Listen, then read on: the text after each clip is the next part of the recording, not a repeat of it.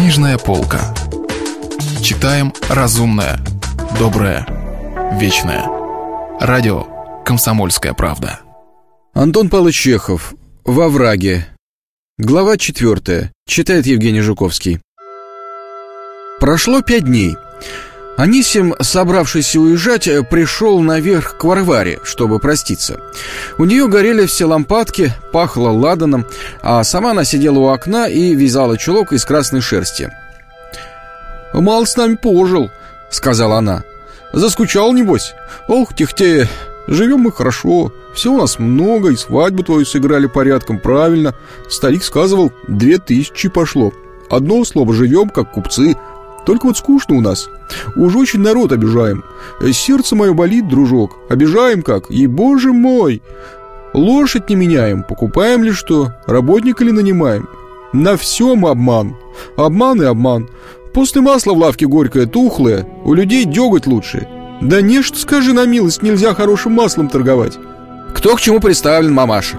Да ведь умирать надо. Ой-ой, право, поговорил бы ты с отцом. А вы бы сами поговорили. «Ну, я ему свое, мне как ты в одно слово. Кто к чему представлен? На том свете так тебе и станут разбирать, кто к чему представлен. У Бога суд праведный». «Конечно, никто не станет разбирать», — сказал Анисим и вздохнул. «Бога-то ведь все равно нет, мамаша. Чего ж там разбирать?» Варвара посмотрела на него с удивлением и засмеялась, и сплеснула руками. От того, что она так искренне удивилась его словам и смотрела на него как на чудака, он смутился. «Бог, может, и есть, а только веры нет», — сказал он. «Когда меня венчали, мне было не по себе. Как вот возьмешь из-под курицы яйцо, а в нем цыпленок пищит. Так во мне совесть вдруг запищала. И пока меня венчали, я все думал, есть Бог. А как вышел из церкви, и ничего. Да откуда мне знать, есть Бог или нет?» Нас с малолетства не тому учили. И младенец еще мать сосет, а его только одному и учат, кто к чему представлен. Папаша ведь тоже в Бога не верует.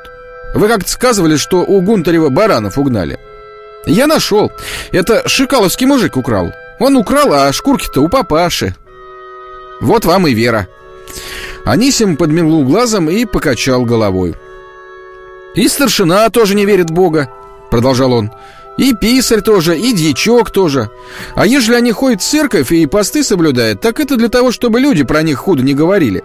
И на тот случай, что, может, и в самом деле страшный суд будет. Теперь так говорят, будто конец света пришел от того, что народ ослабел, родители не почитают и прочее. Это пустяки. Я так, мамаш, понимаю, что все горе от того, что совести мало в людях. Я вижу насквозь, мамаша, и понимаю. Ежели у человека рубаха краденая, я вижу. Человек сидит в трактире, и вам так кажется, будто он чай пьет и больше ничего. А я чай-то чаем, вижу еще, что в нем совести нет. Так целый день ходишь, и ни одного человека с совестью. И вся причина, потому что не знают, есть Бог или нет. Ну-с, мамаша, прощайте. Оставайтесь живы и здоровы, не поминайте лихом. Анисим поклонился Варваре в ноги. «Благодарим вас за все, мамаша!» — сказал он. «Нашему семейству от вас большая польза. Вы очень приличная женщина, и я вами много доволен». Растроганный Анисим вышел, но опять вернулся и сказал. «Меня Самородов впутал в одно дело. Богат буду или пропаду. Ежели что случится, уж вы тогда, мамаша, утешьте моего родителя». «Ну вот, что там? Ух, тех-те!» Бог милостив, а ты бы, Анисим, этих тех жену б свою приласкал, а то глядите друг на дружку, надуты оба, хоть бы усмехнулись право». «Да какая-то она чудная!» — сказал Анисим и вздохнул. «Не понимает ничего, молчит все, молода очень, пускай подрастет». У крыльца уже стоял высокий, сытый, белый жеребец, запряженный в шарабан. Старик Цыбукин разбежался и сел молодцевато и взял вожжи. Анисим поцеловался с Варварой, с Аксиньей и с братом.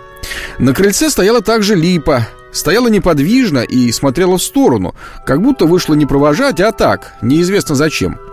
Анисим подошел к ней и прикоснулся губами к ее щеке слегка, чуть-чуть. «Прощай», — сказал он. И она, не поглядев на него, улыбнулась как-то странно. Лицо у нее задрожало, и всем почему-то стало жаль ее. Анисим тоже сел с подскоком и подбоченился, так как считал себя красивым. Когда выезжали из оврага наверх, то Анисим все оглядывался назад, на село. Был теплый ясный день.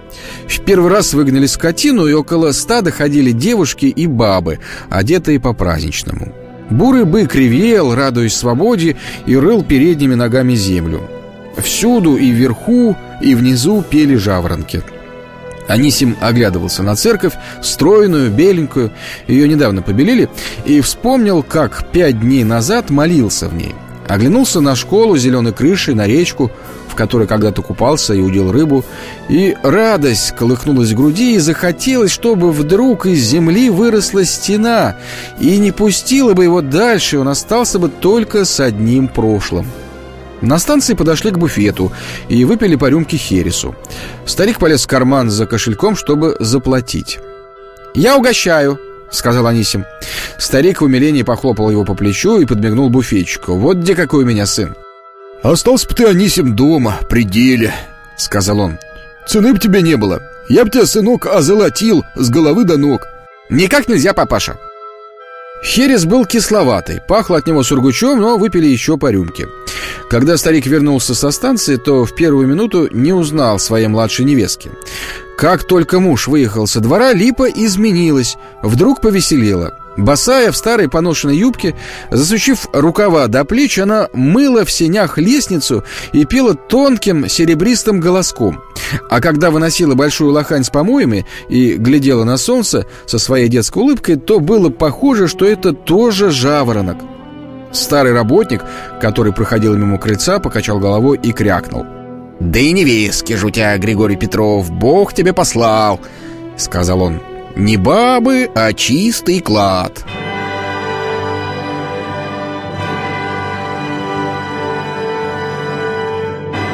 Мы читали произведение Антона Павловича Чехова «Во враге». Продолжение следует. Если вы пропустили главу любимого произведения или хотите послушать книгу целиком, добро пожаловать к нам на сайт kp.ru слэш радио раздел «Книжная полка». Книжная полка. Читаем разумное, доброе, вечное.